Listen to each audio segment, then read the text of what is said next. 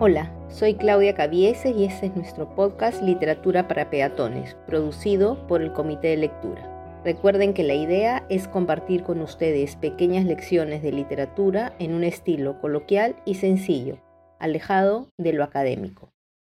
Hoy hablaremos de Hernán Cortés, a quien conocemos como el conquistador de México. Cortés nació en 1485 y tal vez sepan que siendo adolescente fue enviado a estudiar Derecho a la Universidad de Salamanca, pues su familia tenía una buena posición económica. Sin embargo, a los dos años abandonó los estudios, pero no por ello fue un desconocedor de las leyes de la época, pues luego trabajó como secretario de un escribano en Valladolid. Después de varios intentos por buscar aventuras en América, se embarcó primero en 1504 y luego definitivamente en 1506. Tenía 20 años aproximadamente. A su llegada a la isla La Española comenzó su participación en varias campañas de conquista al mando de Diego Velázquez, primer gobernador de Cuba, llegando a ser uno de sus secretarios personales. En los intentos por llegar a tierra firme, él tenía un plan comandar su propia expedición de conquista. Para ello, logró reunir 600 hombres y el 10 de febrero de 1519 dejó Cuba con este fin. Llevaba además, según se cuenta, 30 caballos, cañones y otras armas de uso personal. En los primeros meses en los que iba conquistando y tomando posesión a nombre de la corona española, llegó a la zona de Tabasco, en donde ya, ya vencidas las autoridades de la zona les dieron además de todo lo que iban ganando, un buen número de esclavas, entre ellas Malitzin, a lo que los españoles bautizaron como Marina, pero luego fue conocida como la Malinche. Cuentan que su inteligencia, conocimiento de las lenguas y costumbres de la zona la convirtieron en un personaje fundamental y controvertida de todo el proceso de conquista. Fue justamente en la zona de Tabasco donde los lugareños les hicieron llegar noticias de una gran ciudad, México, capital de la cultura azteca, cuyo jefe supremo era Moctezuma. Dicen que para evitar la tentación de regresar a las islas, puesto que sus hombres evidenciaban mucho temor ante su inferioridad numérica, decidió destruir sus navíos y cortar con ello cualquier intento de fuga, que amenazaba a muchos de sus hombres ante el evidente poder con el que pensaban se iban a encontrar. Se dice de ahí viene la frase quemar las naves, es decir, tomar una decisión de manera irrevocable, aunque otros se la atribuyen a Alejandro Magno en circunstancias similares. El cuento es que Cortés se quedó y contando con la ayuda de los pueblos sometidos por los aztecas, logró su conquista. Él mismo cuenta que Moctezuma lo recibió casi con un sometimiento natural, identificando a los españoles con la profecía que hablaba del regreso del dios Quetzalcoatl, aunque estos inmediatamente hicieron evidente que su comportamiento violento y sediento de riquezas se alejaba de lo divino.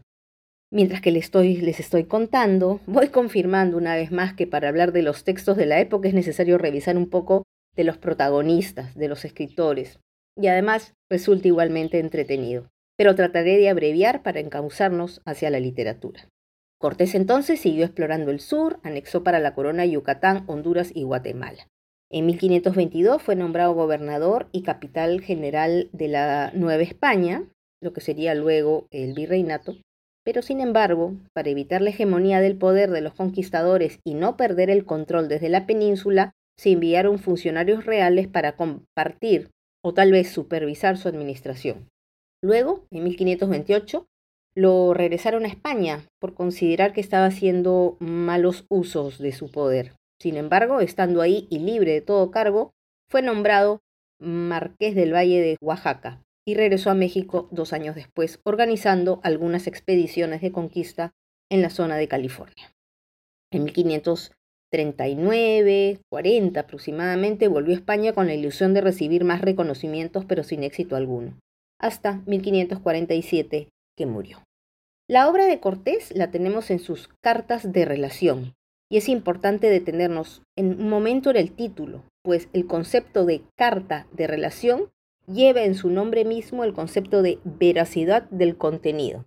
Se dice que no fue su primera intención el llamarla cartas, puesto que él redacta las relaciones con un fin informativo de carácter casi obligatorio, pero el estilo epistolar favorece la comunicación más directa entre el conquistador y las autoridades en la península.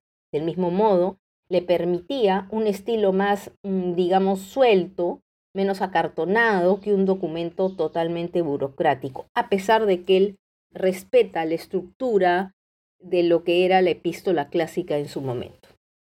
En estas cartas narra lo que le interesa narrar, desde luego, pues el texto funciona como una garantía autorizada de la veracidad de su mensaje.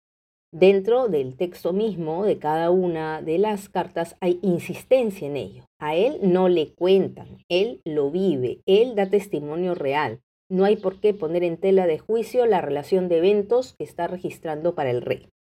Cabe destacar que en estos documentos, además de los ejemplos que pasaré a comentar, también hay una detallada explicación de las relaciones con las autoridades de las Indias, los conflictos que se generaron a lo largo de los años, las intrigas, las desconfianzas. De hecho, ello con el fin de justificar su propio proceder y por momentos hasta su desobediencia. Las cartas fueron escritas entre 1519 y 1526. Cito. Porque nadie hasta ahora las ha sabido cómo será esta que nosotros, nuestras reales altezas, escribimos y contaremos desde el principio que fue descubierta esta tierra hasta el estado en el que al presente está para que sepan la tierra que es, la gente que la posee y la manera de vivir y el rito y ceremonia, secta o ley que tienen, porque en todo vuestras reales majestades puedan hacer lo que más servidos serán. Y la cierta y muy verdadera relación es en esta manera. Vuelvo a citar. Y yo, como viese tan manifiesto el dato y desservicio que a vuestra majestad de los usodichos se podía seguir puesto que me dijeron el gran poderío que traía y que aún traía mandado don Diego Velázquez que a mí y a ciertos de los de mi compañía, que luego no nos pudiese haber ahorcado, no dejé de acercarme más a él, creyendo por bien hacerle conocer a vuestra majestad el gran deservicio que a su alteza hacía. Y luego insiste, considerando que morir en servicio de mi rey y por defender y amparar sus tierras y no dejarlas usurpar, di mi mandamiento al alguacil mayor para aprender al dicho Narváez, otra de las autoridades españolas, por si acaso. Y no solo de veracidad, de textos con veracidad que nos entrega Cortés, el estilo literario es trabajado, el uso de adjetivos, las exageraciones, la acumulación de términos y la creación incluso de cierto suspenso nos indica que hay una intención importante detrás de ellos, que va más allá de la explicación. Cito. Comenzamos a defendernos como podíamos y así nos llevaron peleando hasta meternos entre más de cien mil hombres de peleas que por todas partes nos tenían cercados y todo el día hasta una hora antes de puesto el sol que se retrajeron. ¿En qué? Con media docena de tiros de fuego, con cinco o seis escopetas, cuarenta ballesteros y con los doce de caballo que me quedaban, les hice mucho daño sin recibir de ellos ninguno, más del trabajo, cansancio de pelear y hambre. Bien pareció que Dios fue el que por nosotros peleó, pues entre tanta multitudes de gente tan animosa y diestra en pelear, con tantos géneros de armas que ellos tenían para ofendernos, salimos libres. Reconozcamos aquí el uso evidente de la exageración como recurso literario. A ver, atacados por más de 100.000 hombres. Ellos son unos 50 cristianos, con la ayuda extra de Dios se libraron de la muerte. De otro lado también narra las acciones de los españoles, que por cierto fueron sumamente violentas. Cito, y les dimos tal mano que en pocas horas murieron más de 3.000 indígenas, poniendo fuego en algunas torres y casas fuertes donde se defendían y nos ofendían. Pero a la vez es capaz de hablar con bondad de los indios, de la grandeza personal de Moctezuma, quien lo recibe, como hemos comentado, como un salvador. Dice lo siguiente sobre Moctezuma, él, cita a Moctezuma. Y las cosas que decís de ese gran señor o rey que acá os envió, creemos y tenemos por cierto. Él sea también nuestro Señor natural, ya que Él sabe de nosotros y por tanto os obedeceremos y tendremos por Señor, Señor al que vos decís, y que en ello no habrá ni engaño alguno. Y bien podéis en toda tierra que poseo andar a vuestra voluntad, porque será obedecido y hecho todo lo que nosotros tenemos para que lo quisierais disponer.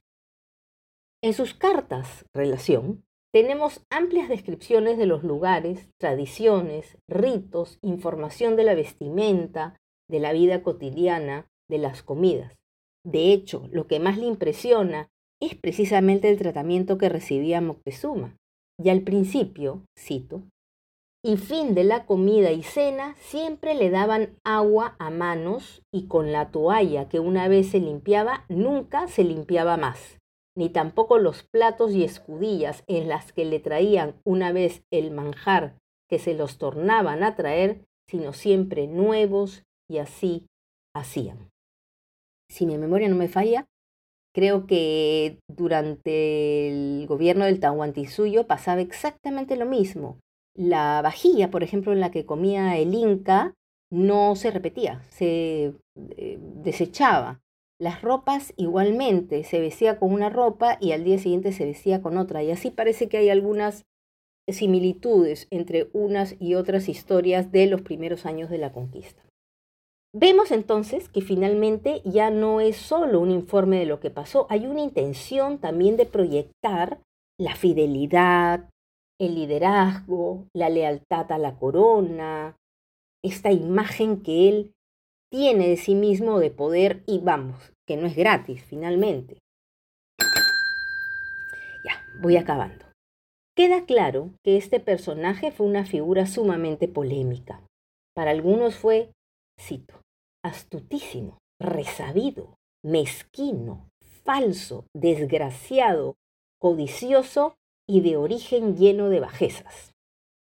Para otros, cito, inteligente, valiente, justo, un Buda político de un gran genio militar y muy popular entre sus hombres. Se habla mucho de la ambición, crueldad y traiciones de la que Cortés, bajo la excusa de la evangelización, no dudó de aplicar. La historia lo recuerda como un gobernador de un gran deseo de grandeza, que aspiraba a recibir incluso un cargo nobiliario y, ¿por qué no?, formar parte de una nueva dinastía en la Nueva España y contar de por vida con el agradecimiento y admiración del mismísimo emperador Carlos V. Ahora sí me voy. Les dejo un par de recomendaciones a propósito del tema de hoy, más vinculado con un personaje del que yo hablé al inicio. La novela Malinche, de Laura Esquivel, la misma autora de Como agua para chocolate. Se trata de la relación de estos eh, dos personajes históricos. Y si les gustan los musicales, en Netflix hay un documental sobre la creación de una ópera rock, un musical precisamente llamado Malinche, que fue realizado por Nacho Cano, el mismo de Mecano. La creación de Malinche que gira alrededor de dicho personaje, su rol en la historia de Hernán Cortés, el proceso de conquista y las razones por las cuales hay que sentir orgullo de estos personajes. Y recuerden que me voy con esta frase. Leer es siempre un traslado, un viaje, un irse para encontrarse. Nos vemos. Cuídense mucho.